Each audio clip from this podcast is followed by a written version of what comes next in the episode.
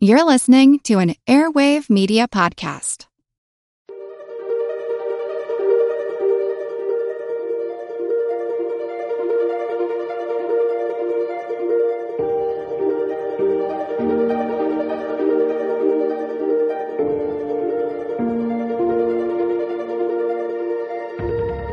Hello, and welcome everyone to the All Creatures Podcast. I'm Angie, and I'm very, very excited for my interview today.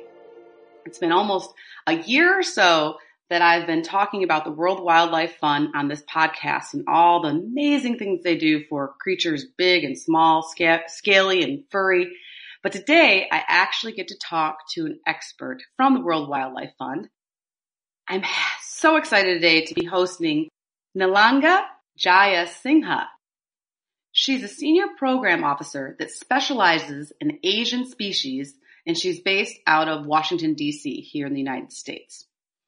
I'm really happy to have her here. We're going to focus today mostly on the Asian elephant, uh, which is a species of elephant that's often not as highlighted as the African elephant. And she also specializes in other Asian species such as rhinos, tigers, and snow leopards. And lot, her, some of her areas of expertise include human wildlife conflict. So welcome today. I'm so happy to have you. And good afternoon, Nilanga. Hi, Angie. Good afternoon. Thank you so much for having me. And hi, everybody. Now, I always like to ask my guests in the beginning just to tell me a little bit about yourself and what is your background that brings you here today at the World Wildlife Fund. Sure. Um, so as you mentioned before, uh, I focus on Asian species conservation here at WWF based in the U.S. Um, and that means that I work with WWF teams based in more than 15 countries in Asia, working on these flagship species issues on the ground, you know, from everything from Asian elephants to tigers to Asian rhinos, um, runs a gamut and runs a gamut of issues, uh, everything from protected area management to law enforcement to human wildlife conflict, um, you name it, you know, we, we work on it on the ground, uh, with the teams there who work to protect these species, uh, in the different countries that they're found in. And how do you go about from maybe just loving animals like myself as either a child or a teenager or even in college to actually the job that you have now where you are in working for such a well-known and well-organized and respected organization like World Wildlife Fund. I mean, you basically have most people that love animals or listen to this podcast dream job. so give us some cliff notes. Sure. Um, so I, I think, I mean, I've always had a deep love for animals and wildlife. I grew up in Sri Lanka. Uh, you know, which is in Asia and is uh, an Asian elephant range country. So as you can imagine, you know, I grew up uh, around elephants, just seeing them growing up uh, since I was a child and remembering being, you know, one of my first memories being um, sort of intrigued by the notion that an elephant might be, you know, passing by my house. You know, there are captive elephants in the city. Uh, they'd be normally transported, walked from one place to another, and they'd wear this uh, bell around their neck. And every time you, you know, if, every time they walk down the street, you would hear the bell from a distance. So one of my earliest childhood memories is actually every time I heard that bell, I would run to the window or to the gate at the house and just like watch in awe every single time. It never got old.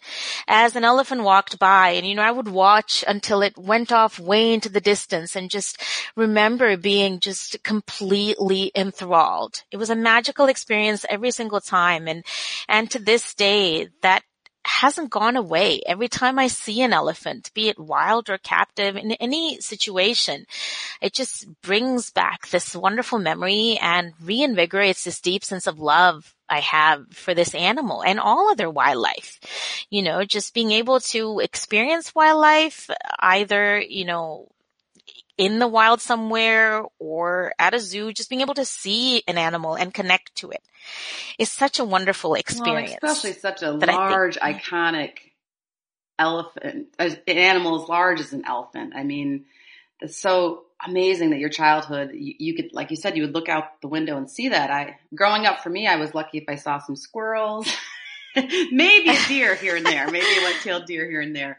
Uh, and so just to, right. to have that presence, I, I can imagine how powerful it was and, and they're just so majestic. I, I if, um, the first time I was able to be close to an elephant, their size blew me out of the water. Cause I, I work with horses all the time, which are big animals, mm-hmm. but they're, they're, you know, very small compared to an elephant. Absolutely. And I, and I think it's, I think, and now that I think back on it, I was very fortunate to have had that experience to, and to have had it influence my life and where I decided to take my career. Yes. You know, and it's because of that love for elephants and that deep desire to further not just their um, conservation, but the conservation of all wildlife um, is what eventually helped me decide my career path. You know, and to be able to sort of you know, you just mentioned it is kind of a, you know, it may seem like a dream job for many people who want to work in conservation, yes. work with wildlife. It is a dream mm-hmm. job for me as well, you know.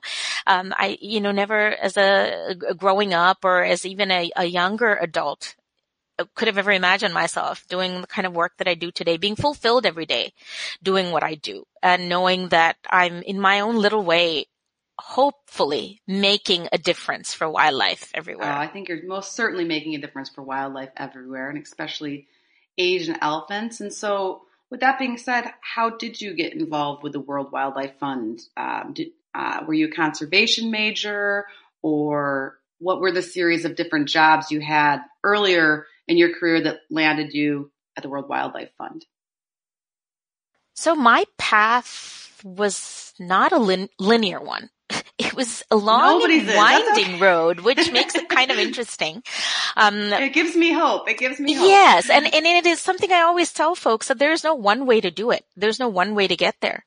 Um, and as a, uh, you know, for, in, in my educational back, you know, career background, um, I was more a humanities person. You know, I was an English major uh, in undergrad, and then a journalism um, uh, sort of uh, specialist for my graduate degree, and I did got my you know, master's in journalism.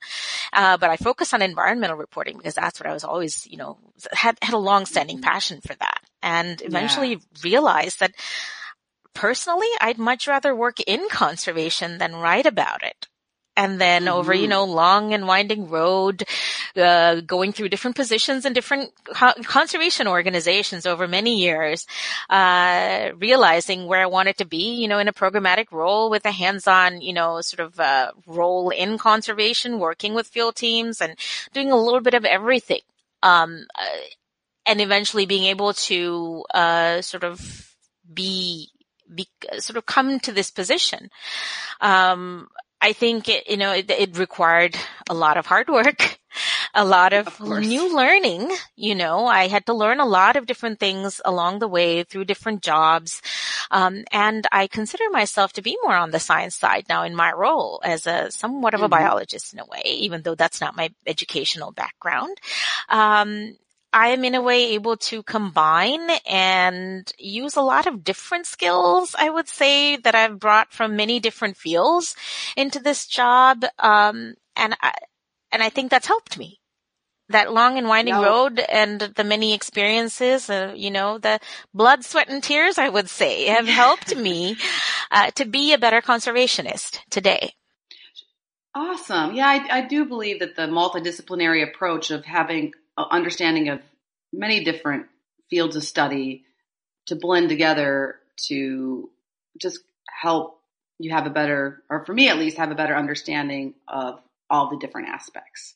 For instance, I wish I would have gone to school for learning how to record and talk on interviews. but I'm, you know, that I'm kind of just self-teaching myself and going from there and, and, and learning and reading about it and getting hints along the way. And so, like you said, a lot of it's just getting looking for that outcome that that you want. And I mean, I think you definitely hit the, the jackpot as a senior program officer and you're getting to have a hands-on application and programs that are saving these Asian species. And that's where today I'm so excited to talk about the Asian species, the Asian elephant. So for our listeners, so could you briefly describe some physiological differences between African elephants that I know a lot of listeners and people are very familiar with, and then Asian elephants?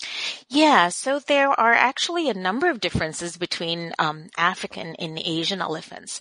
If you're looking at African elephants, also there are two species found in Africa. You know, the savanna elephant, of which there are more than 400,000 estimated today, um, and African forest elephants that are found in the um, the central Congo Basin region um, of the African continent, of which we believe there to be perhaps around to less than 80,000 or so in the wild.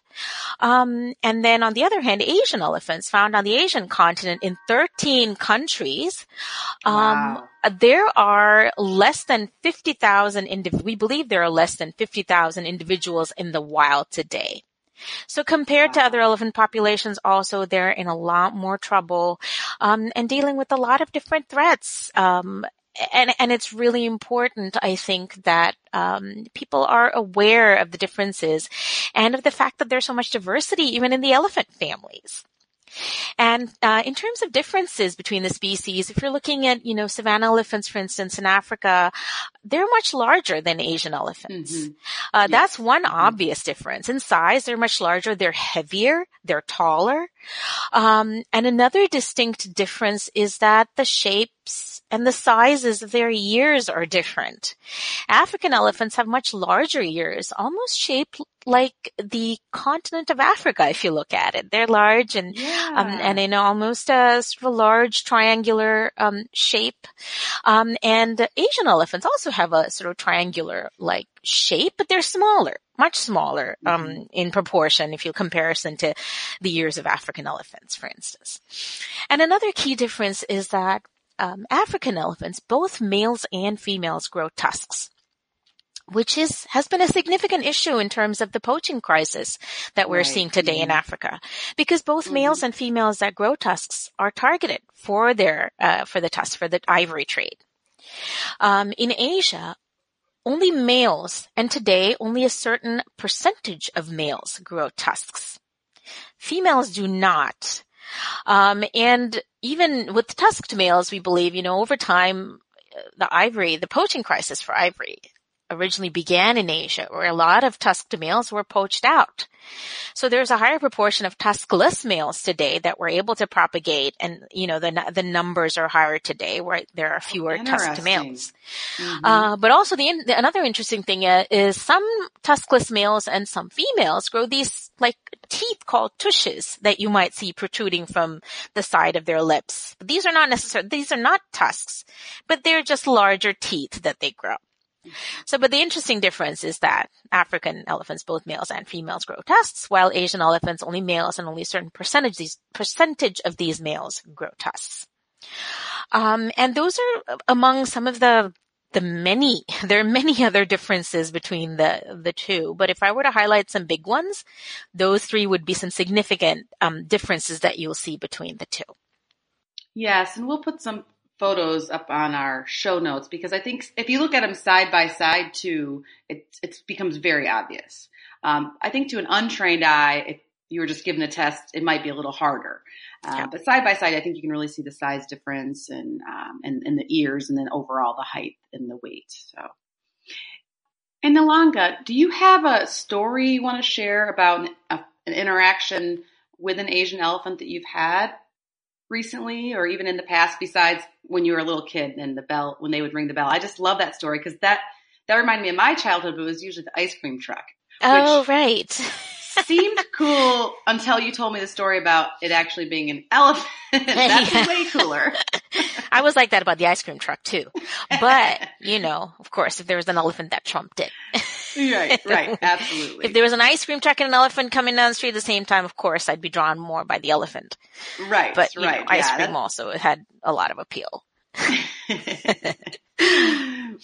Um, so I think a, a really cool story that I can uh, reflect on from uh, from a recent experience would be about a year and a half ago. I was in India in the field, uh, northeast India, in the state of Assam. With the WWF team out in the field, this was monsoon time when uh, the monsoons actually flood many areas. And Kaziranga National Park, which is a famous park and a World Heritage Site, uh, which has significant population of tigers, rhinos, and elephants. Um, a third of the park, about a third of the park gets flooded during the monsoons.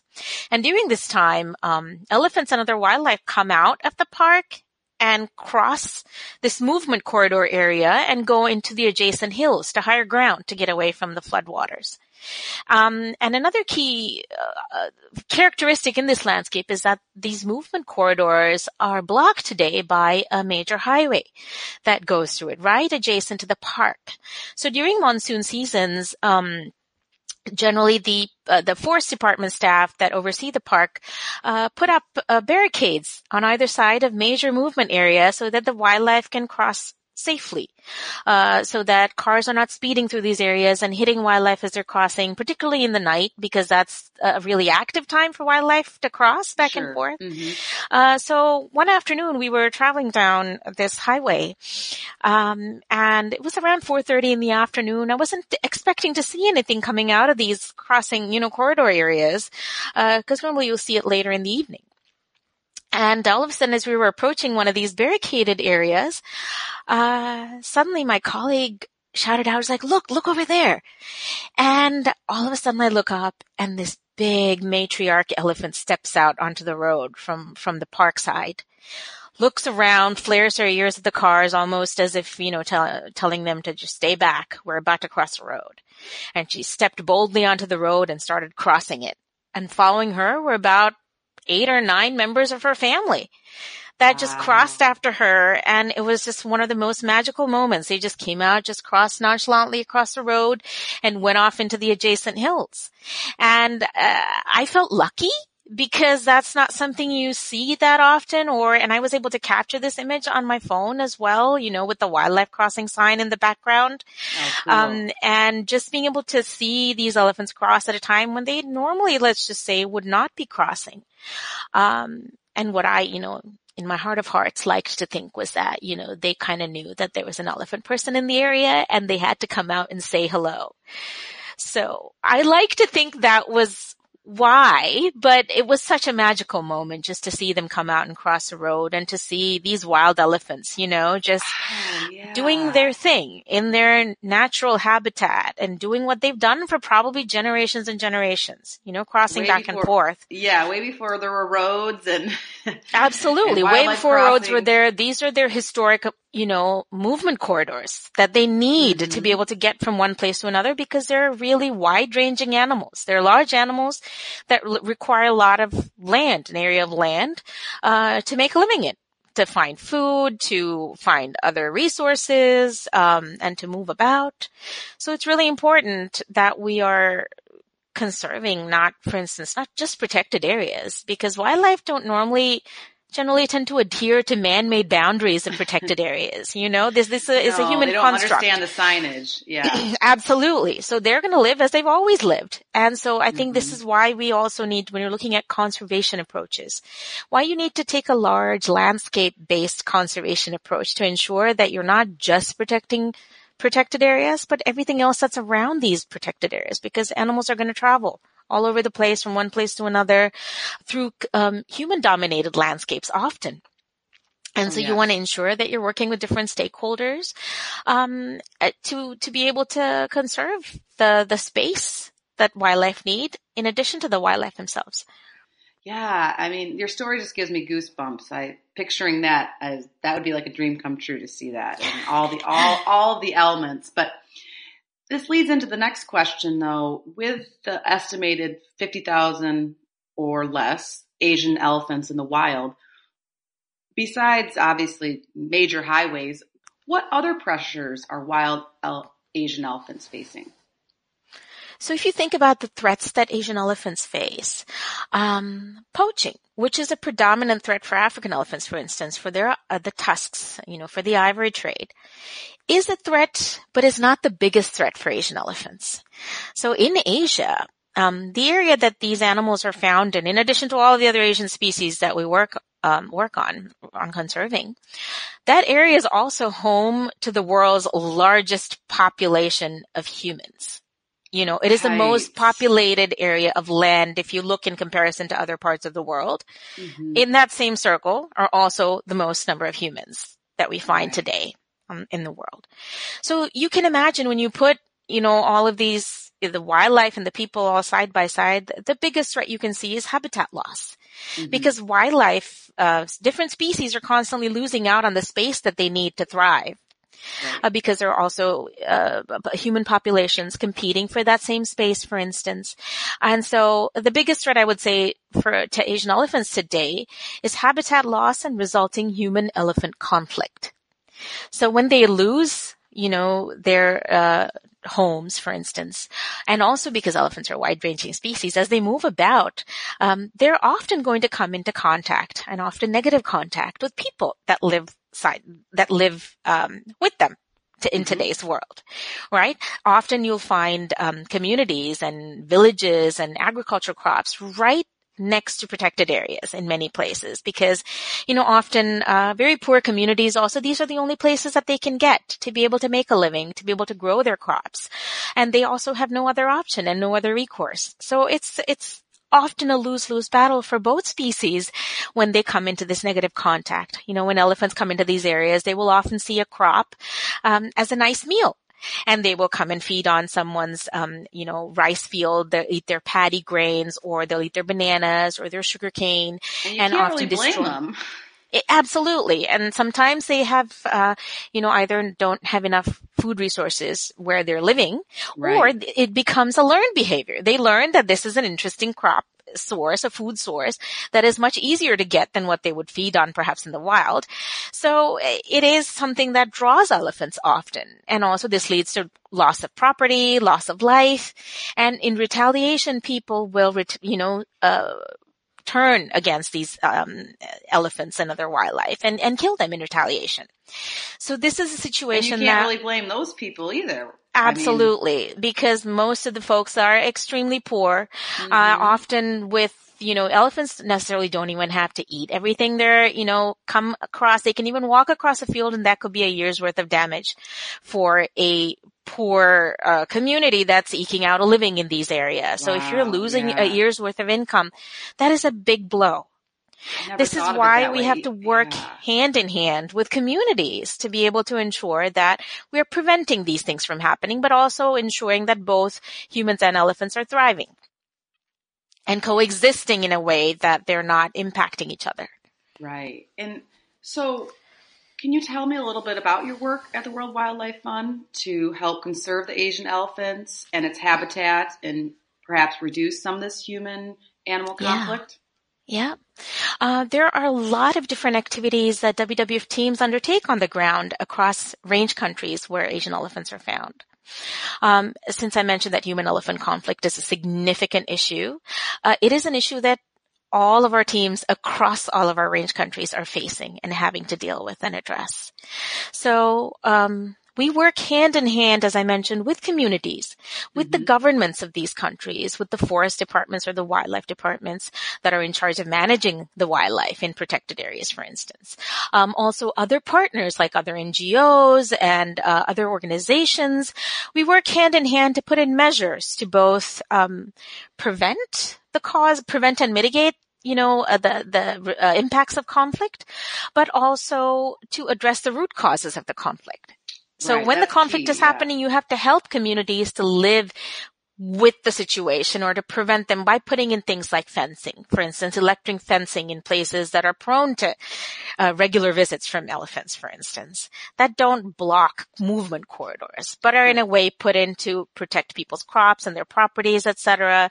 Put in other measures like, you know, uh, deterrents like training sort of local community member teams to serve as response units when elephants come in. They're trained on elephant biology and safe ways to drive elephants away from their areas through, you know, use of light and sound and things like that. Um, but also at the same time, we want to ensure that we are addressing the drivers of the conflict, which is at the end of the day is land use, changing land use patterns, habitat loss, etc. So we have to work with government agencies, for instance, to lobby for the protection of certain areas to to keep them uh, protected for elephant use and things like that, but also find ways to um, re- replant areas, perhaps historically that may have been lost to elephants. That was historic elephant habitat to ensure that they have a place to live in and are not regularly or, or, uh, replenishing or reinvigorating, you know, pr- protected areas that may have lost natural fodder, for instance, replanting, you know, native foods or putting in water sources or things like that to enable the elephants to sort of have what they need within where they're living. Right. So things like that. Um, there are a multitude of things that are done on the ground, in addition to things like um, doing research on elephants to understand where they're going, what habitats are useful for them, and that means putting collars on them to track their movements and do sort of radio tracking through collars. Yeah, like how much land do they need? Exactly, and what areas are really essential for instance, if you know you're protecting a really essential movement corridor or essential areas where they're regularly uh, sort of found in are mm-hmm. critical elephant use areas, then you're ensuring that when you, by understanding that, you're ensuring that you're working with governments and land use planners to be able to protect those key areas in order to protect the elephants, but also to reduce issues like human elephant conflict and mm-hmm. other threats that they face. Mm-hmm. So it's really important to understand what you're working with as well. So that research component is critical.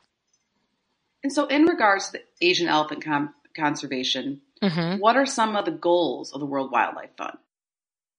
I would say where elephant conservation is concerned, the goal of not just the wildlife World Wildlife Fund, but also other NGOs and anyone interested in, in elephants and elephant conservation, um, I believe it should be to work together to mm-hmm. ensure a secure future for elephants, uh, you know, well into years to come, to ensure that they have what they need, that they're protected, um, and also are thriving in their homes and their habitats, and to ensure that development does not happen in a way that is unplanned or unprecedented, uh, but is carefully thought through so that we're allowing for not just elephants, but all other wildlife to be able to um, share the space with us.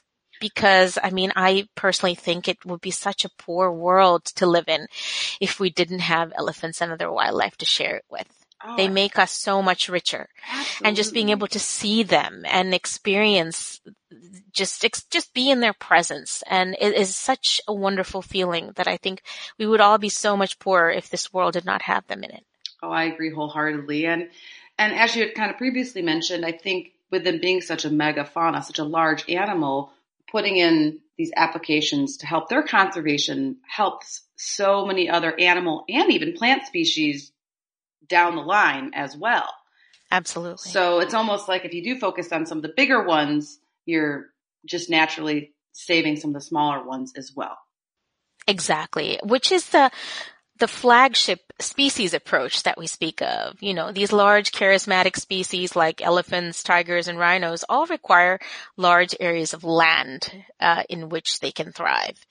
Uh, so if you're conserving, you know, these spaces, you know, at a landscape level, with a broader picture in mind, you are also conserving many other species that share that same space with them. So it's a holistic uh, approach to co- a broad-based approach to conservation, which uh, goes well beyond sort of a piecemeal look at you know what we're trying to save. Right, right, and so I highly doubt there are any, especially after listening to your expertise. But if there was a naysayer out there or someone that didn't agree with money being allocated to save or help conserve Asian elephants or save habitat and land for them, what would you say to help get them excited about Asian elephant conservation or to quote unquote change their mind or to get them to pay more attention to Asian elephants?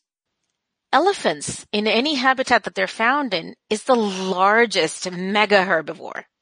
Particularly in Asia, they're so critical for a lot of different roles that they play in the ecosystems that they're found in. Uh, they are, they can be seen as sort of the gardeners of the ecosystem because they often, in dense forested habitats that they live in, they will often create pathways by simply the move, their movement alone as they're traveling from one place to another, create pathways for other wildlife to use. You know, many of the little tracks you find in forests that were not man-made, probably in areas where elephants are found are probably elephant made, yeah. you know, and they enable other species to move about. Um, and also they engineer the system in a way that they serve as seed dispersers, for instance. They eat plants and they eat seeds and then when they defecate, that seed will take root somewhere else along the way as they're traveling. And those seeds will be able, the trees and the plant species will be able to propagate more broadly as the seeds are being dispersed. And even like, especially some, some plant species have actually naturally evolved to rely on elephants, for instance, for their speed, seed dispersal. For instance, when elephants eat them, they don't fully digest the seed in their uh, digestive system. So which means that the seed is still active enough to, to propagate once, you know, it is, um, ejected from the elephant. So th- this way, it's, it's a really unique, um, and very interesting symbiotic relationship, I would say, that the elephant has with the, the, its environment.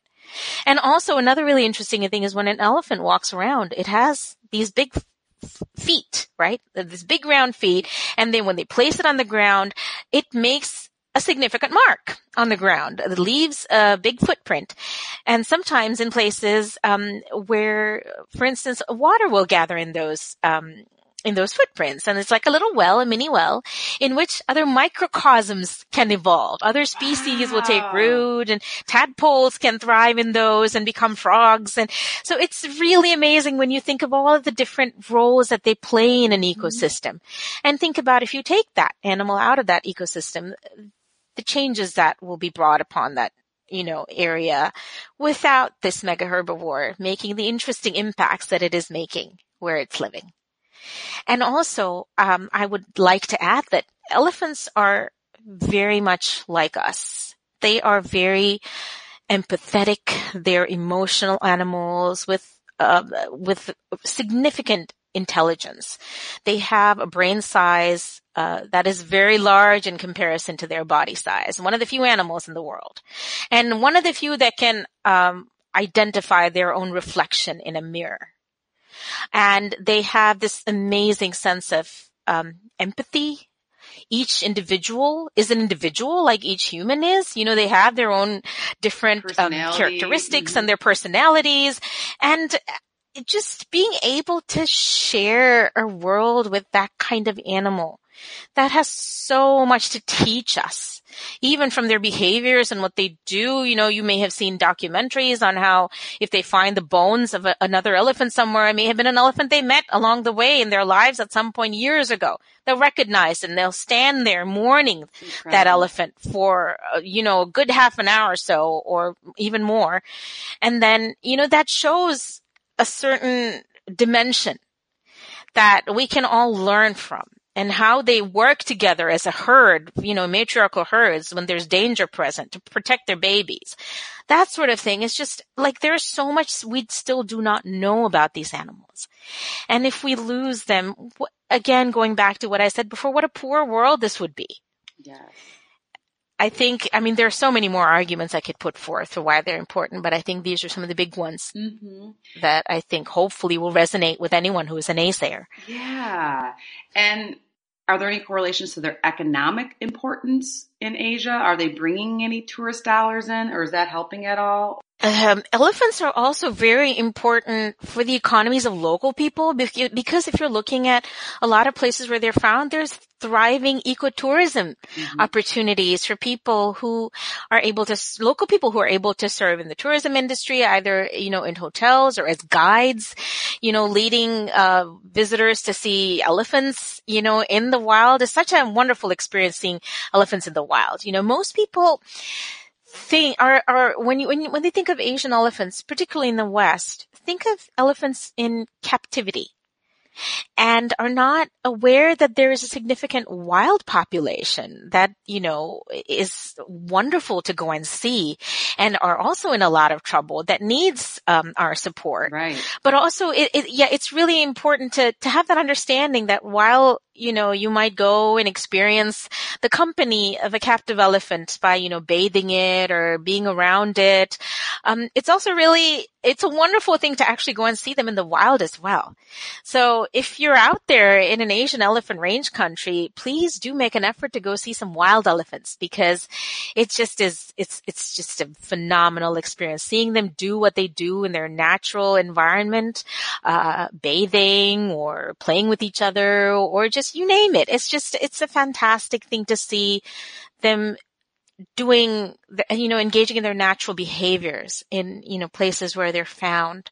And it's important to forget that. It, it, and it's important not to forget the wild elephants that also share that space along with the captive populations that you may see more often right. when you go to Asia. Well, and especially too, if you're seeing them in the wild, you know, a lot of your money is usually helping support those local communities and which is then enhancing the likelihood of more protection and things like that. Because ecotourism, absolutely, I think the more that grows um, with different species, um, especially with like a mega herbivore like an elephant, it's really going to help yeah. the overall cause. Yeah.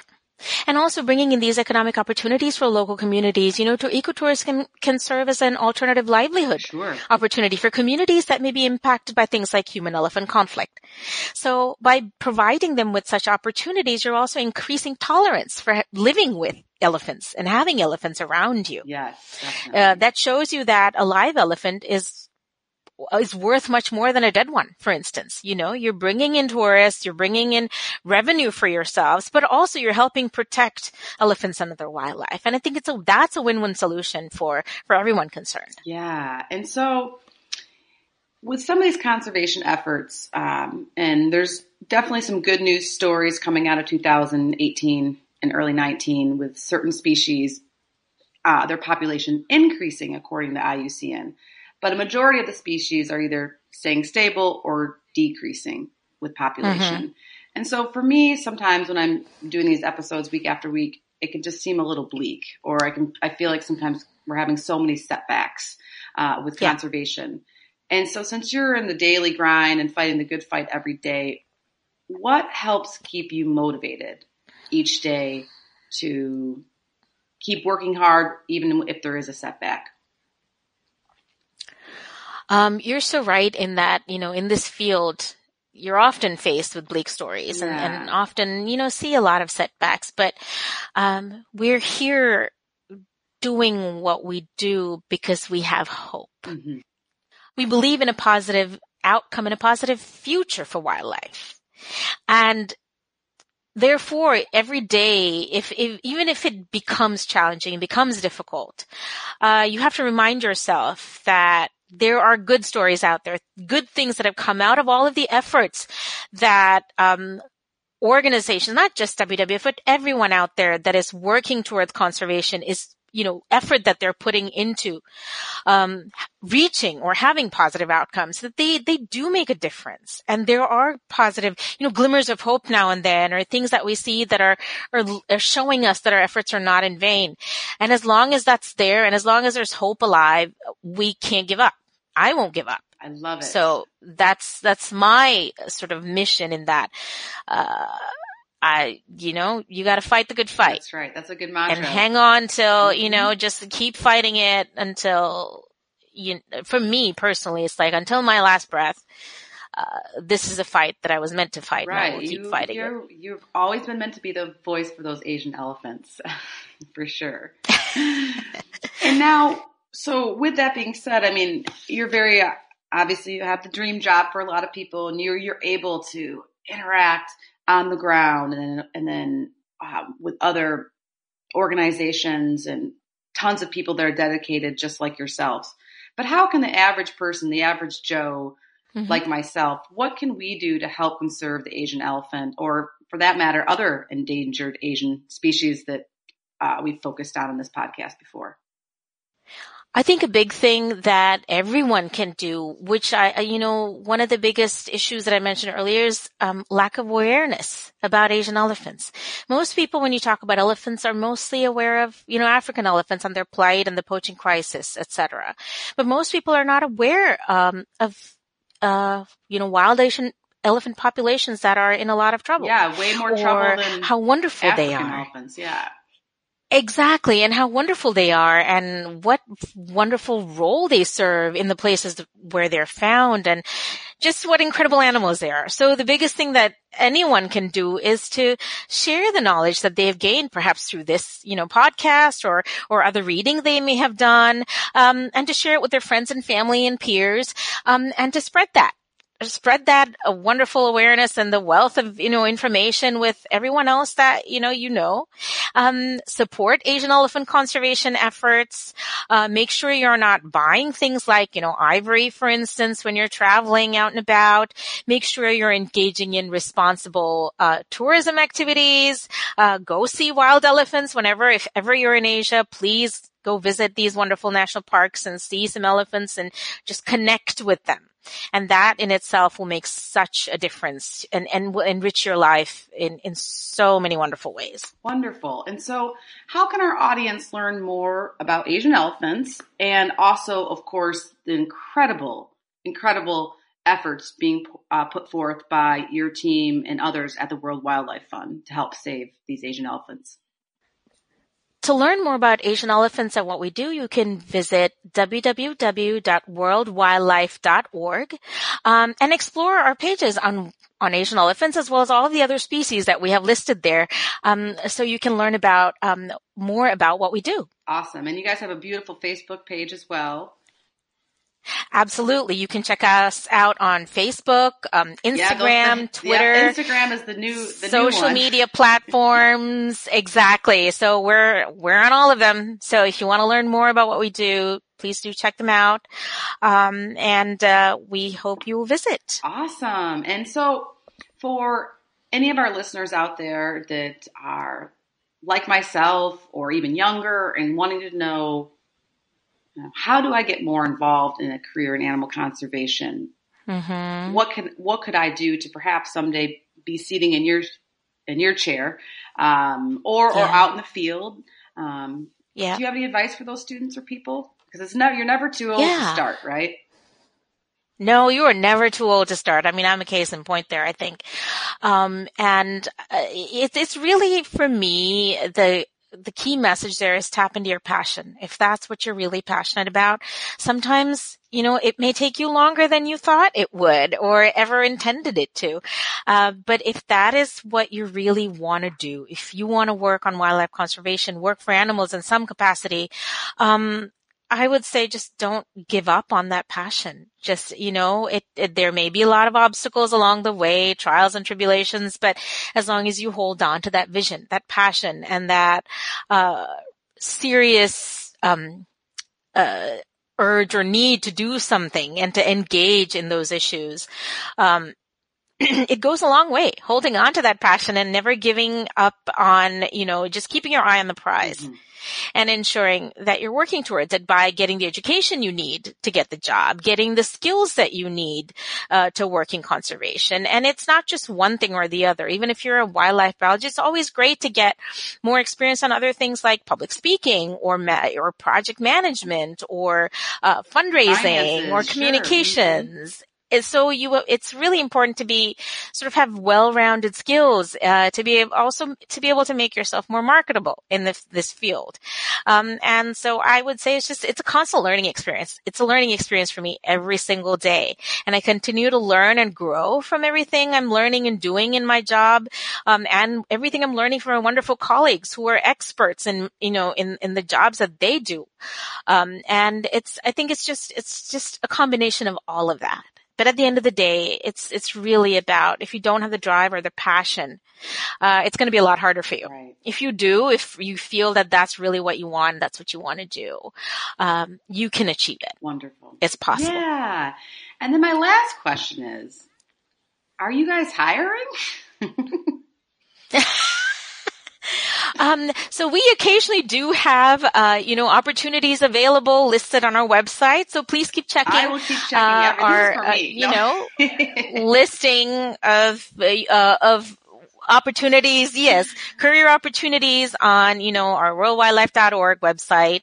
Um, and who knows? You might see something that you might be perfect fit for. Awesome. And I might just invite myself to, uh, your next trip, trip to India to see if I can see some wild elephants and support their conservation. Sure. Well, great. Well, Nilanga, thank you so much for your time, your passion, your enthusiasm today. I know I've learned a lot about Asian elephants and I, I loved them before this podcast, but I love them 10 times more now, um, after hearing all your stories and just putting some great visuals in there and hearing about all the amazing work that your team at World Wildlife Fund is doing to help, to help support Asian elephants in the wild. So thank you very much. Thank you so much, Angie. I'm so happy to hear that, and I only hope that you know this conversation helps uh, grow the love of elephants among you know all your listeners. And thank you so much again for having me, and I really appreciate the opportunity to talk about the loves of my life. Awesome. Thank well, you. We'll, we'll have you back to maybe do some tiger or different species sometime. Sounds great. Thank you. Thank you.